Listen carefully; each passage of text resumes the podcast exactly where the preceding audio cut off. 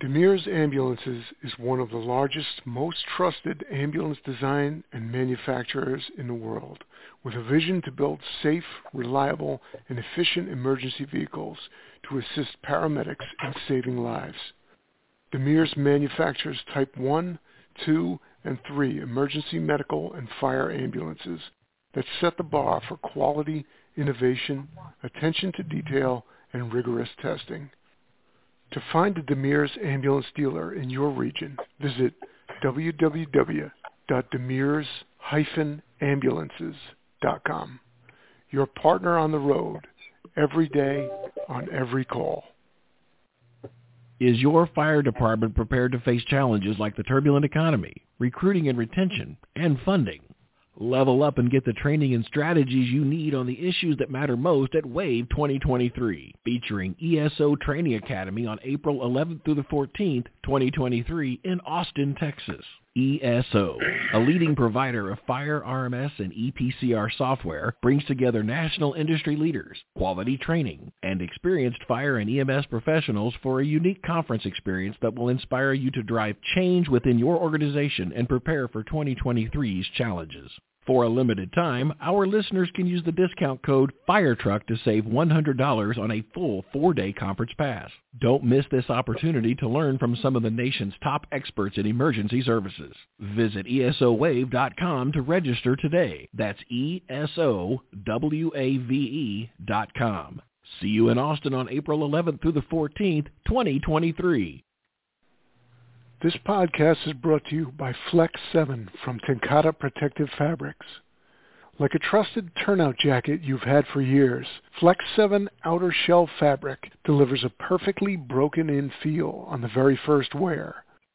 Flexible, comfortable, and powered with the strength of enforced technology, Flex 7 outer shell fabric is made to move. To learn more, visit tencatefabrics.com slash flex7. Flex 7, powered by Enforce technology, only from TenCate Protective Fabrics.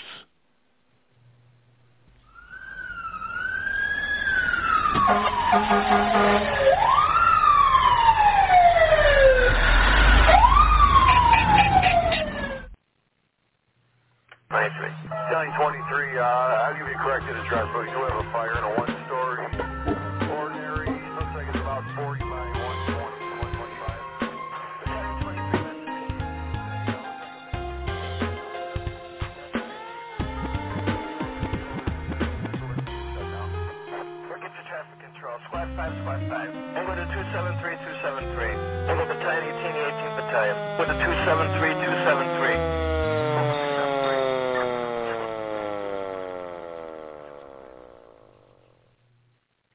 Well, good evening and welcome to another edition of Fire and Training. I'm your host, Douglas Cline, and tonight we're going to talk about live fire training and NFPA 1403 this was a request that I got from uh, a couple of the listeners uh, that uh, follow fire and training. I certainly appreciate them asking and requesting things. Uh, as we kick off tonight's show, one of the things I want to make sure that we do say is that uh, fire and training is dedicated to the men and women that are out in the street uh, 24 hours a day, seven days a week, 365 days a year, answering the calls, answering the alarms, and, and doing what we do, run to people's sides on the worst days of their life. And our desire is to make sure that we're providing the right and correct information, some good information for training, trying to provide the best uh, chance for our folks to be safe and to gain knowledge because our goal is for everyone to go home. And again, like I said, tonight's show is uh, at a request of several of the listeners that reached out to me and, and wanted me to talk about 1403 and live fire training and how that affects organizations and what organizations should be doing. So we're going to dive into tonight's program and talk about that. First thing I'm going to do is kick it off by saying how do we get to where we're at today with live fire training? And it's it's really because of a lot of the uh, things that have happened in our past. And we can talk about several types of live fire training incidents that resulted in line of duty deaths. uh, starting uh, back in 1982 when we had the Boulder, Colorado incident where an acquired structure was used. It was intended as a search and rescue drill. It was only going to be smoke.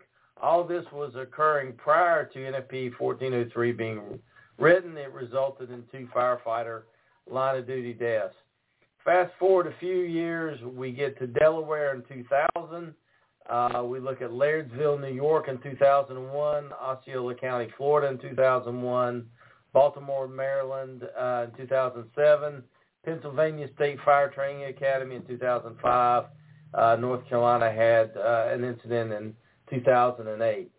So, so part of what we know is that there is a history factor that goes with line of duty deaths that are associated uh, to live fire training.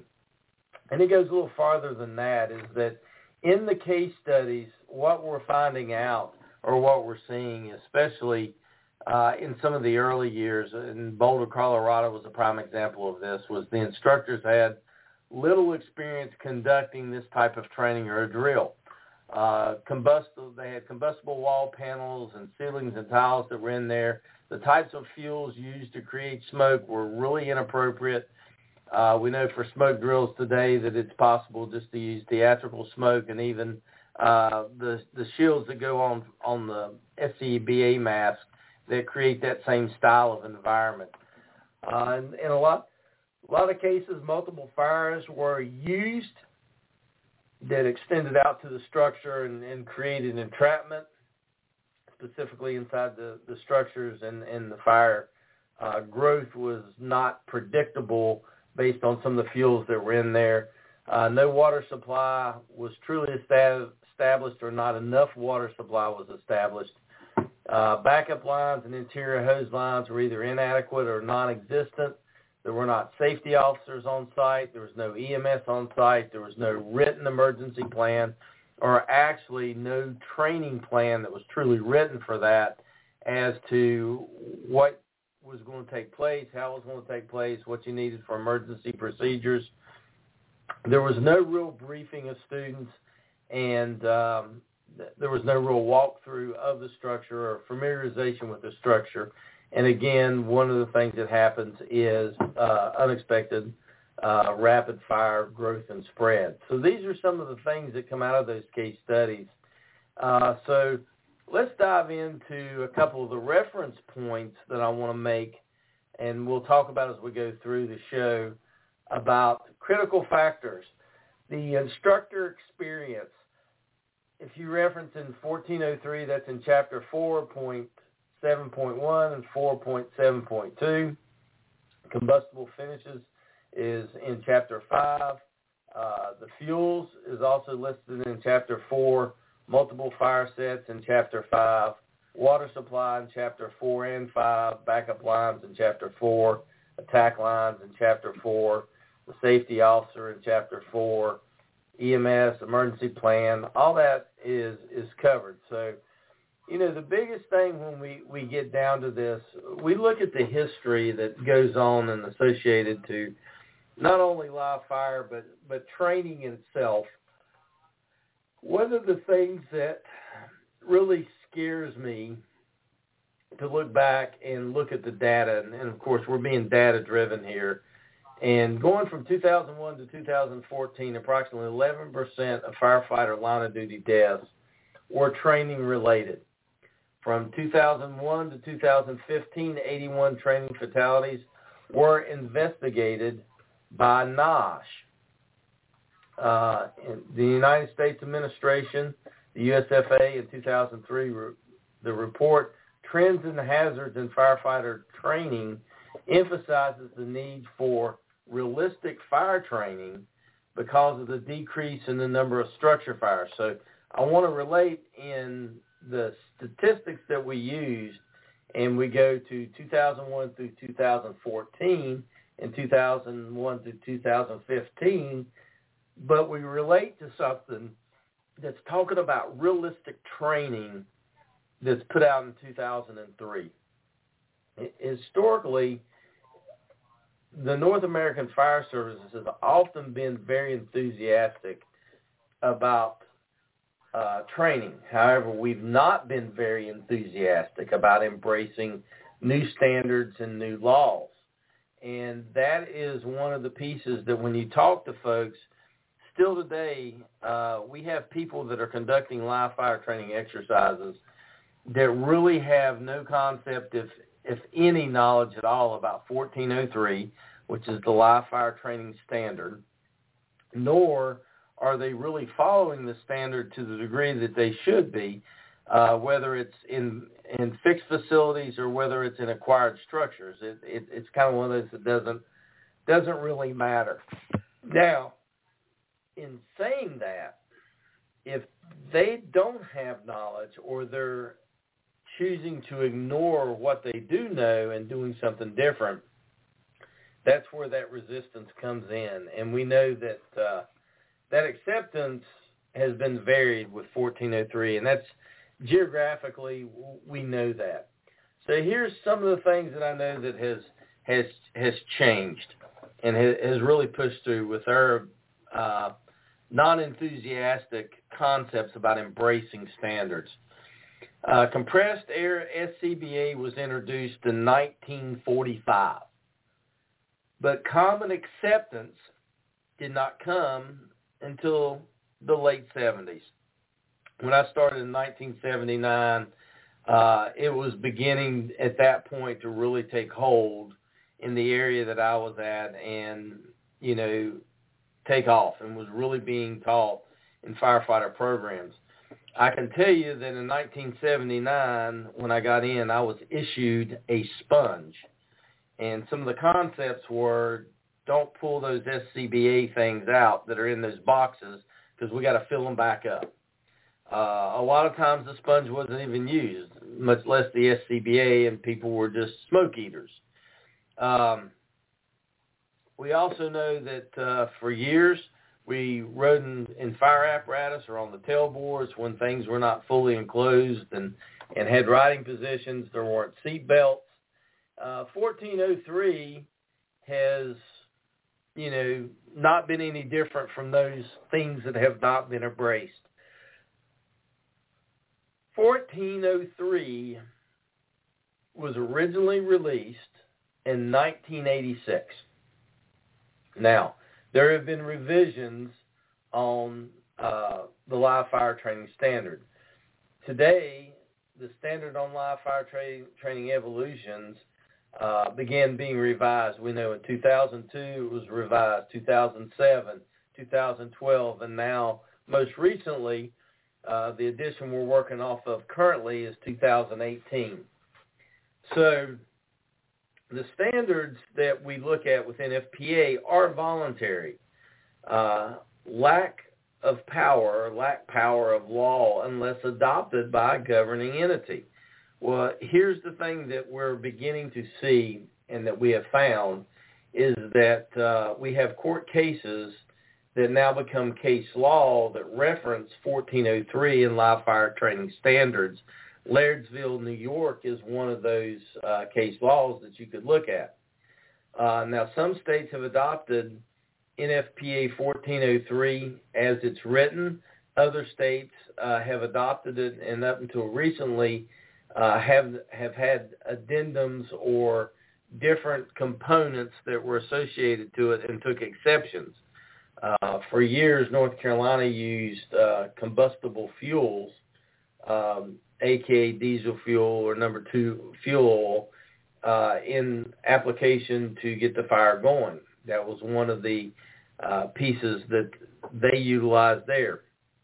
Uh, since then, and since the time you know that that was there in the revisions, it's a it's a straight 1403 style standard.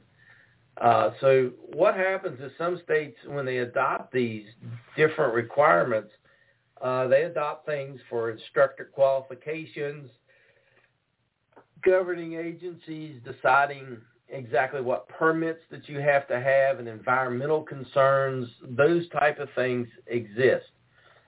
So up until 1986, there was no national standard on live fire training. And in 1982, we know that Boulder, Colorado took place. Two firefighters died in that that training exercise that was supposed to be a smoke training drill. Um, one of the things that occurred from there was, you know, the amount of attention that that incident garnered, you know, that was, you know, professional and public attention that we were getting. So homage has been paid through the creation of NFPA 1403 with the reaching and encompassing impact on the safety of firefighters that exists throughout North America. But after the standard was published, injuries, fatalities, and unnecessary damage to equipment and facilities continues. And it still continues today. It continued, you know, after the standard came in, still continues today because of our lack of attention to following a standard that was put into place, which is known as best practices. Now, part of what we know is failure to follow those in best practices, especially in OSHA states, uh, 1403 has been referenced, and they can reference that by going back to providing a safe work environment under the general duty clause. Uh, so part of what we need to do is make sure that we are following the 1403 standard, but we also, and let me say that again, we must also make sure that our instructors and our folks that are running these type of training exercises are very, very versed in the knowledge of what 1403 really says. So that that's our whole goal tonight is to kind of go through this and get you to understand what 1403 says, and we'll we'll talk specifically about uh, fixed facilities, and then we'll talk some about acquired structures. A lot of live fire training in, in the environments today uh, especially in recruit academies, do take place in fixed facilities or, or burn buildings. So we, we need to really look at this from from a perspective of safety, but also from a, a standard that we should be following and legal considerations that we must take in, in to the forefront of our thought process. So safety should be the first and foremost concern of everyone. That's one of the 16 life safety initiatives It's about changing the culture and, and, and being able to relate to doing things safely and, and being able to, you know, point those things out or follow those type of standards. That's the whole concept behind that initiatives and the 16 life safety initiatives. The instructor controls the type of structure being used, the amount of fuel being used, and the evolutions to be performed. Now, part of what we're going to talk about is every time you do an evolution, there needs to be a plan for that specific evolution. You know, in fixed facilities, this is probably easier to do than in acquired structures. It takes a little more effort going into the acquired structures than it does fixed facilities. Typically, when you're doing evolutions in that particular room, there's only one or two directions that you could come. It's going to be pretty much some of the same things, and that plan can be used over and over again. And we'll talk more about the the, the burn plans and things that you need to have in place. Um, the authority having jurisdiction, which is your organization, typically it falls back to the fire chief or a board of directors type of person or a commissioner or somebody of that nature. They're responsible for enforcing and following this standard. So in NFPA, one of the things that I will point out is it does not cover ground cover or wildland fires or suppression of the fire set for training, fire cause, origin, and investigation. So 1403 doesn't hit basically our wildland fires or doing training on fire calls or in, in investigations. It, it doesn't really address that. It's more for live fire training for for firefighters. So there's a lot of controversy uh, with the adoption and of the compliance of this standard. Part of what it is, it, it really makes you look and follow to a T what you're supposed to be doing. And a lot of people don't like to be backed into that corner or be that specific. They like, you know, to kind of be wobbling back and forth or they like to shoot from the hip. Well, I can promise you that in the case studies that we looked at, when somebody deviated from plans or the original process that was going on, that's when something went wrong in all of our case studies that we mentioned. Uh, I have some, you know, pretty good knowledge about these case studies. One of the case studies, and I won't point out which one of it, one of the ones it was, but I was involved in part of that investigation, and uh, some of the things that occurred, um, you know, is things that we deviated from the 1403 policy and was not in the original plan for what was supposed to happen in that training exercise. So again, that that's what we would call in, in the world of the fire scenes freelancing. So uh, there, there's so much criticism that originates from the limits placed on the training that they quote unquote say affects the realism of scenarios. Well, I'm to be real honest. After being in the fire service as long as I have and working in fixed facilities as much as I've worked in those fixed facilities over the years and actually going to fires on a regular basis, there is no way that we can create an environment in a burn building that has any complete realism to some of the fire scenarios. Now we can create some things, but we can't create all of them. And most of the time what happens if you try to create the intensity of some of these fires is that we just get people hurt, we damage equipment, we damage the facility, and in in the long run, what are we really accomplishing? Uh, part of what live fire training was designed for was to create a safe environment to create more realistic style training uh, with live fire, not to injure people, not to try to see how hot we can make it, not to see you know if, uh, how much heat you can take, you know, you know to make our helmets melt and get all dark and you know to kind of create that badge of courage. That's not what that was designed for. That's not what the intent of live fire training was originally designed to do. Now, unfortunately today, that mentality still exists, and we still see that, and there's articles that come out all the time. There's there's injuries that uh, are reviewed.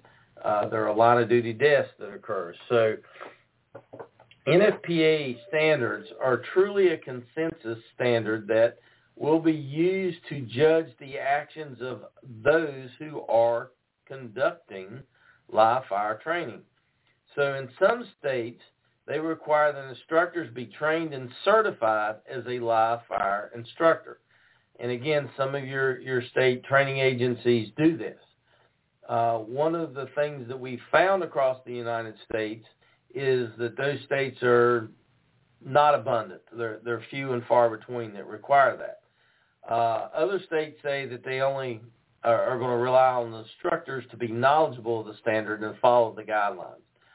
Uh, one of the programs that was put together by the International Society of Fire Service Instructors uh, was a live fire credentialing process for instructors. Uh, they do have two credentials. One's for a fixed facility. One is for an acquired structure. So when we're thinking about that, um, that's that's an option. If if you as the authority having jurisdiction, you as a training officer are, are looking at, hey, how do we enhance what we're doing? How do we get our people educated? That is one program that uh, you can send your people to, or actually host a program, and you know provide your instructors and your folks that are conducting live fire training exercise with the appropriate instructor training thus enhancing their true knowledge of 1403 and, and what the standard was truly designed to do. So let's let's take a look at what the standard really is. 1403, uh, you know, the, the big thing is it's written just like every other NFPA standard, and uh, it's written in chapters. The first one's the administration. The second chapter is the reference to all the publication materials the third one is definitions. And definitions are important when we really get down to what we're talking about for um, instructors. So in the definition section, one of the things that I want to talk about that, that are important to come out is uh, flow path. One of the big ones, uh, one of the key terms that they're talking about in there is, is flow path. It's a path composed of at least one intake opening, one exhaust opening, and the connecting volume between the openings with the direction of the flow within the path determined by the, the difference in the pressure where heat and smoke in a high pressure area will flow through the openings towards a lower pressure area and cool, dense ambient air and atmosphere, you know, flow into the help. Now the reason I put flow path in there first is because a lot of times uh, in these buildings we try to close them completely up and we try to contain everything within inside the structure. And in the acquired structures, I've actually seen people board all the windows up. So uh, again, there is no opportunity for you to actually um, create the necessary flow paths that have a need to exist for being able to control, you know, the fire behavior, be able to control the temperature, air current movements, have predictability. Uh, another piece that exists in there talks about the instructors. And uh, in the instructors, there's uh, two types of instructors. This actually relates back to uh, NFPA 1041. So in 1403, the instructor, an individual qualified by the authority having jurisdiction to deliver firefighter training, who has the training and experience to supervise students during a live fire training evolution. Also, it has written in there uh, who has met the requirements of an instructor one in accordance to NFPA 1041. So if you go to 1041 and you look at uh, what a you know uh, an instructor one must have, it basically requires you to have firefighter two knowledge, those type of, of, of components. Now, one of the things I want you to note here, we're talking about instructors, is NFPA 1041, the uh, instructor standard, in the la- last revision, which was in uh, 2019, had an addition of two additional chapters. Chapter 7, a live fire instructor, and chapter 8, the live fire instructor in charge, or what they call the IIC, the instructor in charge. With uh, chapter 7, the live fire instructor, it says qualifications for live fire instructor. The candidate must meet the requirements of firefighter 2 as defined by 1001, being an instructor, uh, fire brigade member, that's 1081, the requirements of the fire emergency services instructor as defined by chapter 4 uh, in the 1041 standard. That's in chapter 7. That's one of the first things it says about that. So basically what they're saying is uh, anybody that's teaching or leading a crew or doing, you know, any type of real operations in an instructor capacity on a live fire training event has to be uh, an instructor one and somebody that is knowledgeable about live fire training and, and what live fire training is, is all about, which means that thus you have to have the, the knowledge about NFPA 1403 and the associated components that go with that. Now we'll talk more about what's associated to um, 1403 as far as that goes. Uh, the the other piece of this is the instructor in charge. Now, one of the things about the instructor in charge that it talks about in uh, 1041, uh, the instructor standard is that you have to be uh, a fire instructor two to be the instructor in charge, and that's in chapter eight of that. Uh, it talks about having your knowledge and, and those things about 1403 as well as what it said about a of fire instructors. So in 1403, uh, the definitions of instructor in charge, you know, runs through basically what um, is known as an individual qualified as an instructor and is designated by authority having jurisdiction to be in charge of the live fire training evolution. And thus, they have to meet the requirements of 1041 of having instructor two. So now let's let's jump back just a little bit and look at chapter one in administration.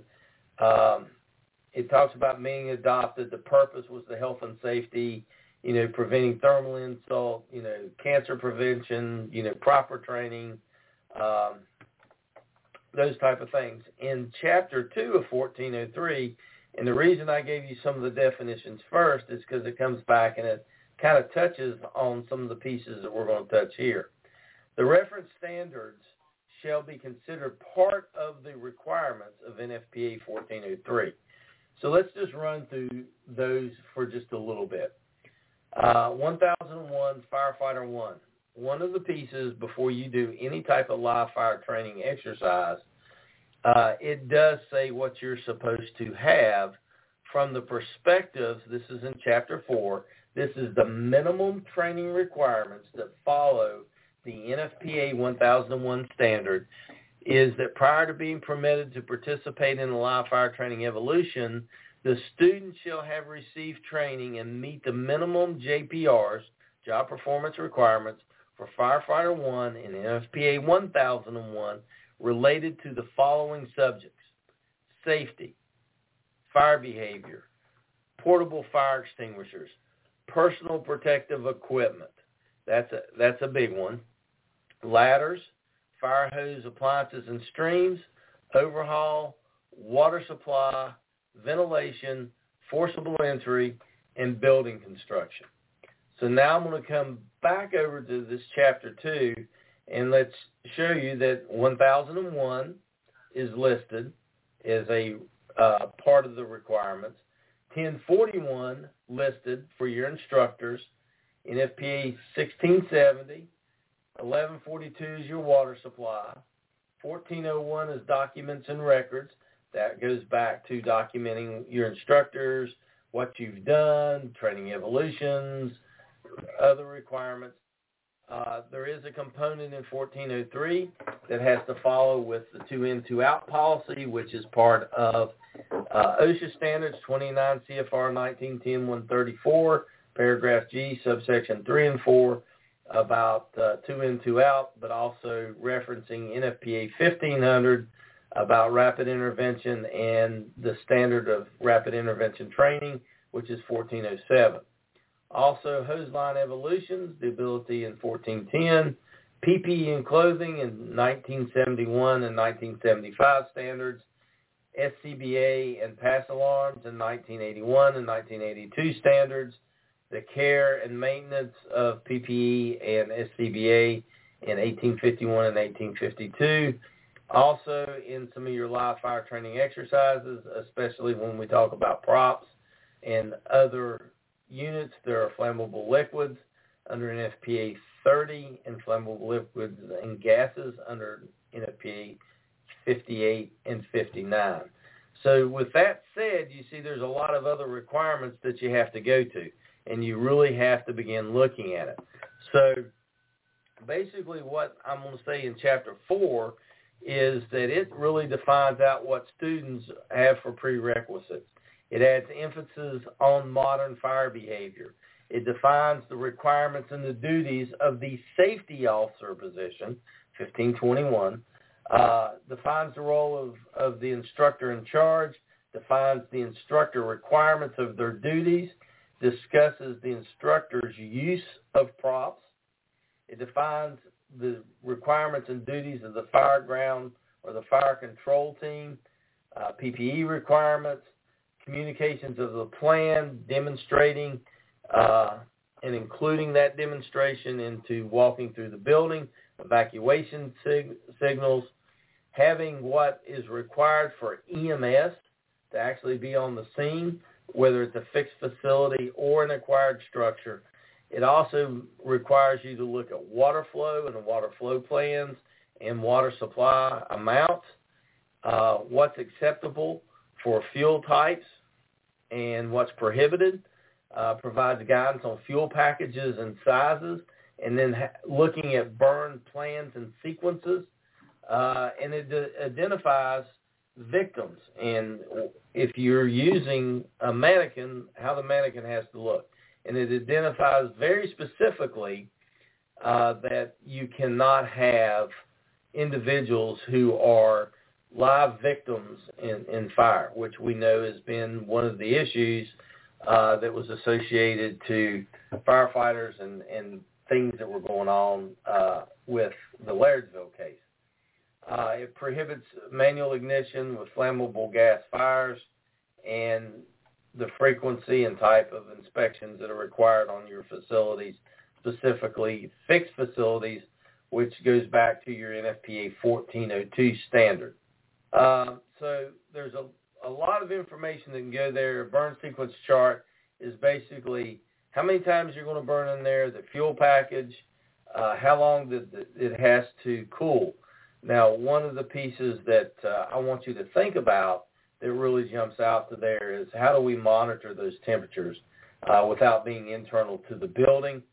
Uh, a lot of people say uh, we're going to use thermal imaging cameras in there that can give you temperature gradients and temperatures and all. One of the things about fixed facilities, and a lot of fixed facilities have these, are um, monitoring systems that have uh, thermocouplers that that tell you exactly you know what the temperatures are at say a ceiling level. It tells you what the temperature levels are at like you know a, a four foot level and then next to the floor. That way you're monitoring it. So those are some of the things that really stick out to to you know what I think about. So uh, let let's just break down now that we're we're, we're trying to get ready to burn. Uh, we got a fixed facility uh, one of the first things that we're going to have to do is is make sure that uh, you know whatever we're using, uh, we look specifically at. If you're using a gas-fired fixed facility, then there's certain things that you have to do and go through. Uh, if you're using a non-gas-fired uh, fixed facility, again, it's about your fuel packages and, and what you're putting in there and again, it's a, a burn sequence. So uh, going forward, one of the things that I, I want folks to realize is that the documentation starts way, way early. And in that, part of what we're looking for is basically having a plan right off the bat, exactly what's going to happen, um, what what assignments uh, students are going to have in a rotation, documenting all the activities that are going on or going to be going on, having plot plans, uh, and you know really laying out positions of where apparatus are going to be, where staging, where rehab, where the lines are going in, um, making sure that you've got the, the the right fire flows, those type of things. And and again, we're we're looking at records and documentation. Now, since I just threw up a little bit about water supply, I want to jump over there. This is one of the biggest things when you're doing plans is that you need to look at. Uh, 1142 is your water standard. It's a standard on water supplies for suburban and rural firefighting. It was originally intended for pre-planning, not live fire training evolutions, but it is referenced in 1403 and it calculates the minimum water supply that's required or the, to, to have on scene. So this in a fixed facility is not near as bad as what it is for an acquired structure.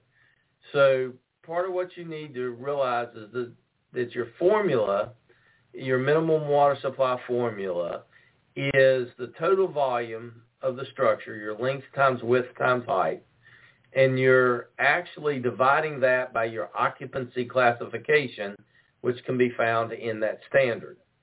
Then you multiply it by the construction classification, and then your exposure hazard as well is multiplied in there. So the formula is written in there. So what that does is give you your minimum water supply.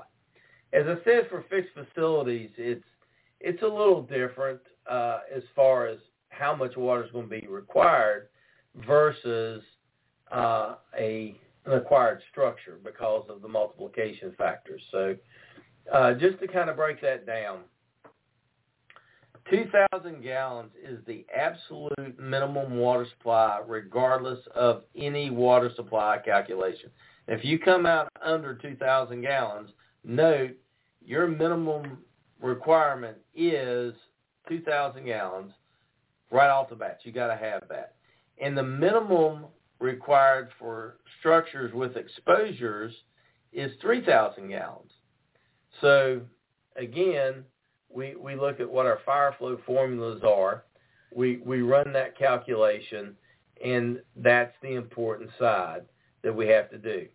Now, in fixed facilities, most of the time in a fixed facility, uh, you're going to be between the 2,000 or 3,000 gallon per minute mark, the absolute minimum water supply, regardless of, of what you calculate. So you're going to say, okay, uh, Doug, we're we're on a fixed facility. It's on a training site. We've got hydrants.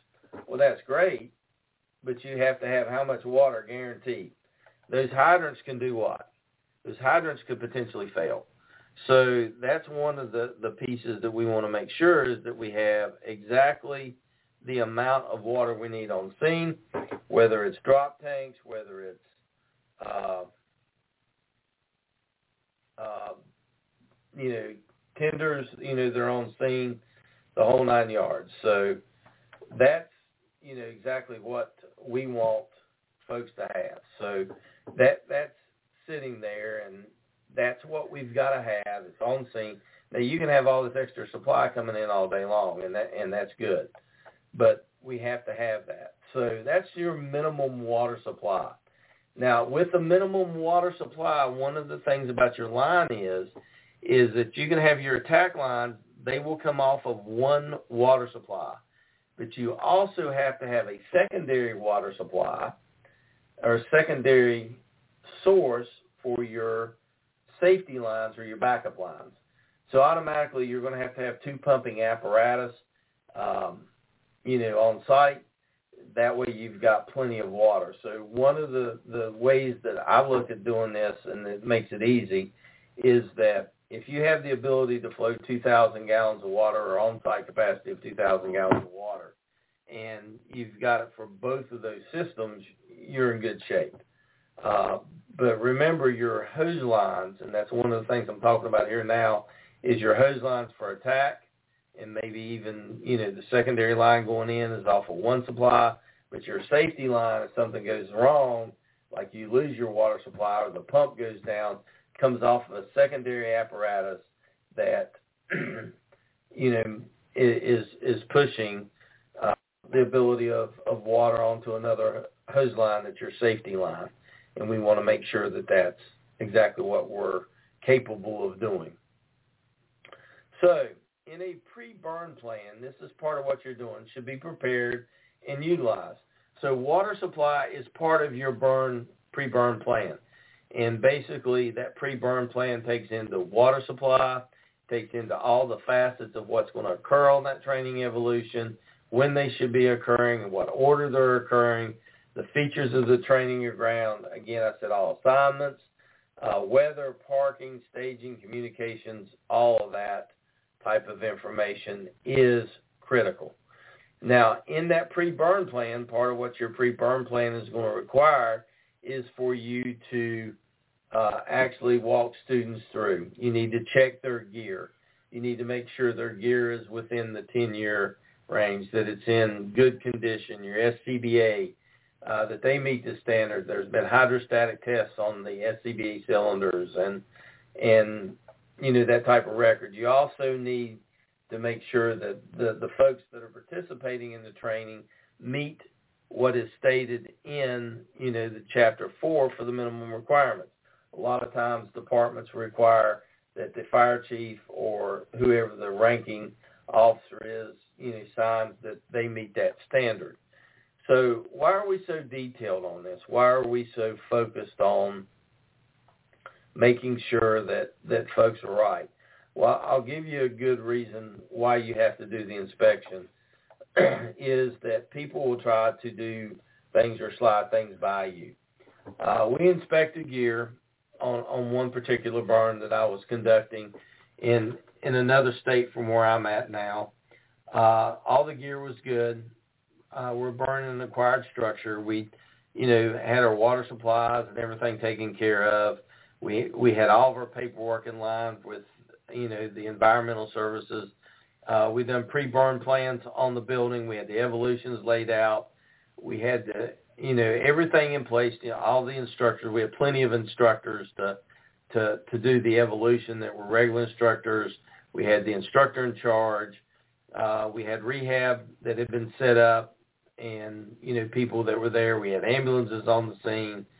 You know we've done all this stuff, and and getting ready to burn. One of the things that I noticed from being on on the position of getting ready to take a crew in is I looked out to the the crew who was a little bit away, and it's like something doesn't look right. So when I went down, I, I was checking the crews again. I found that one of the individuals had a hood that was not inspected originally, but had swapped out for probably it being his pocket that had the ears cut out of it.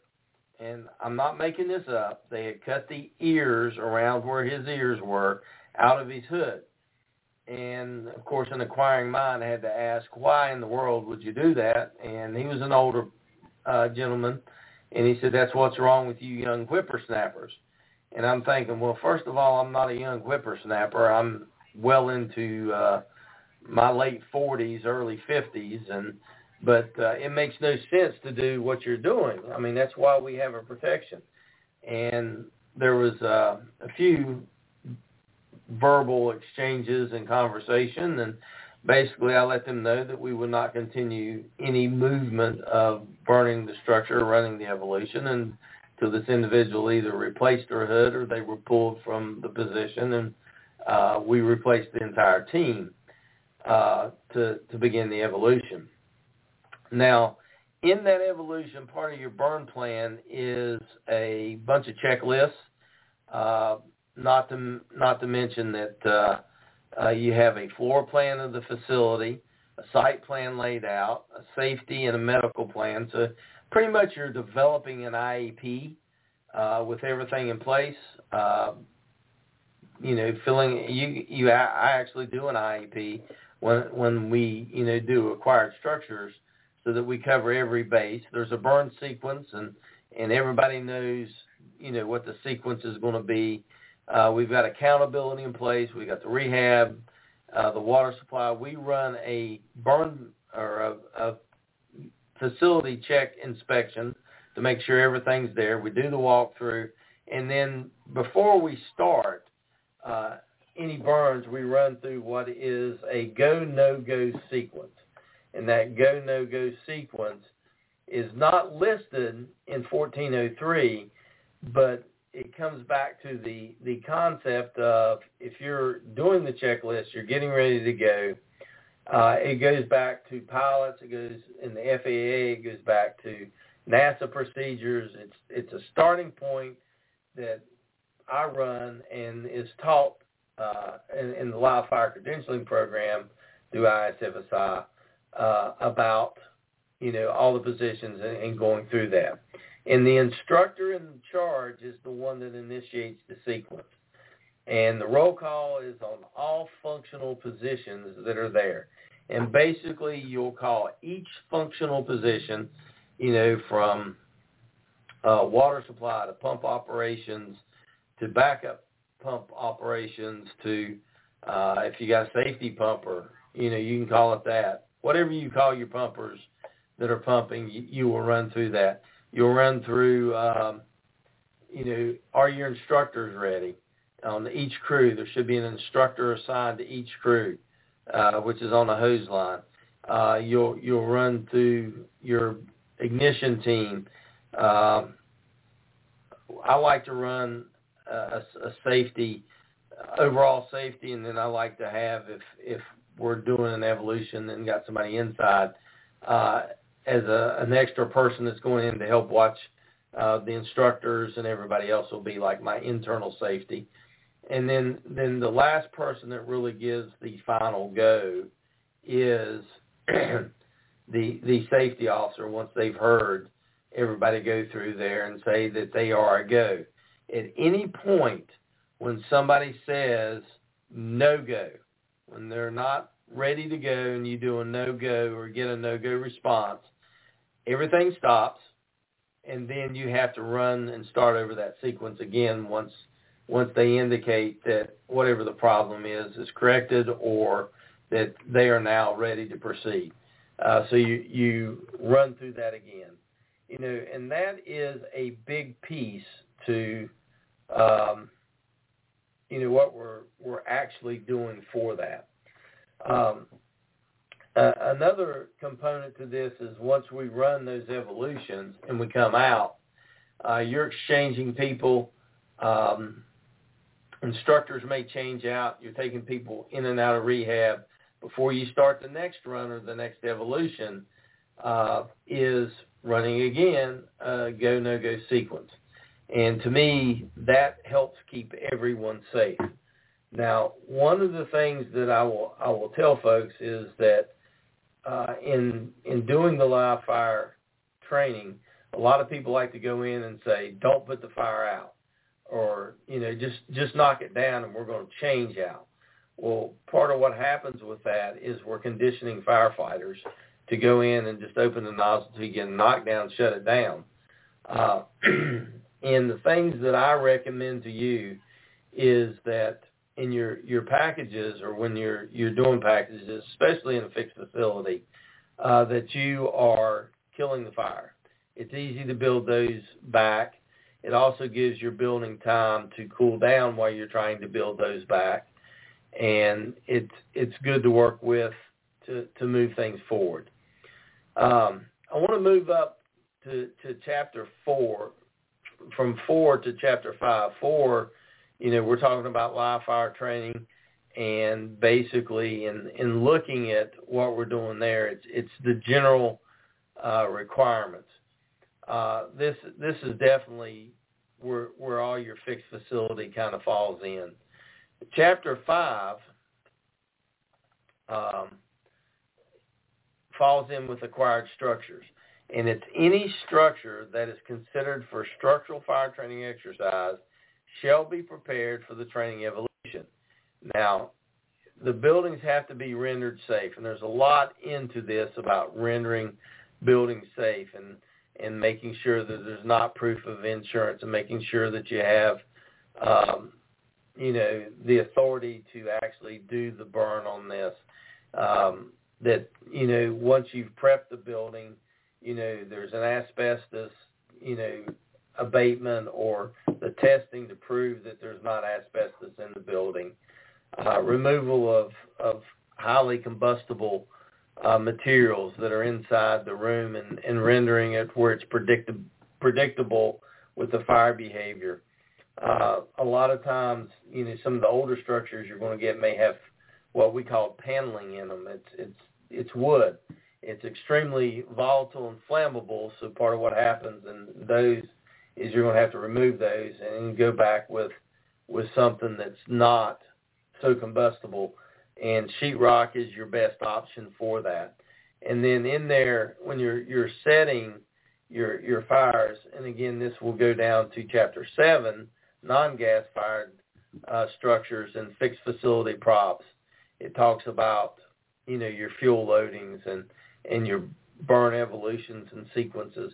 So th- there's a lot that goes to this standard, and I could talk probably for days. And and the biggest thing about it is until you get into the NFPA 1403 standard, and you truly begin looking at it and studying the standard and know exactly what the standard says, what the requirements are, uh, it, it's a lot of overwhelming. And then you start referencing out to all these other NFPA standards.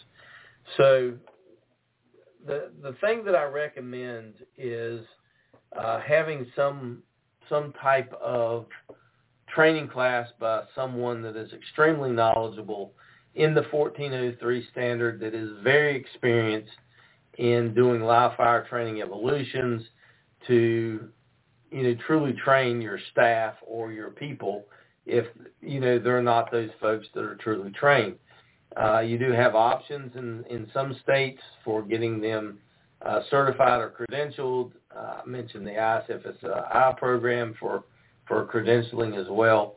The, the biggest piece to this, I go back to some of the statistics and, and some of the things that we talked about earlier uh, in the show is that from 2001 to 2015, there were 81 training-related fatalities.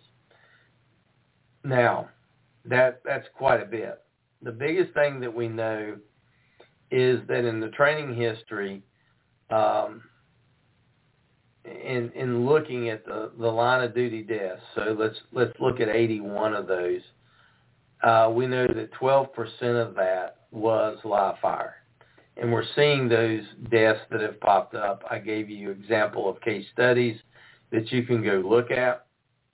You can pull the NIOSH reports on them.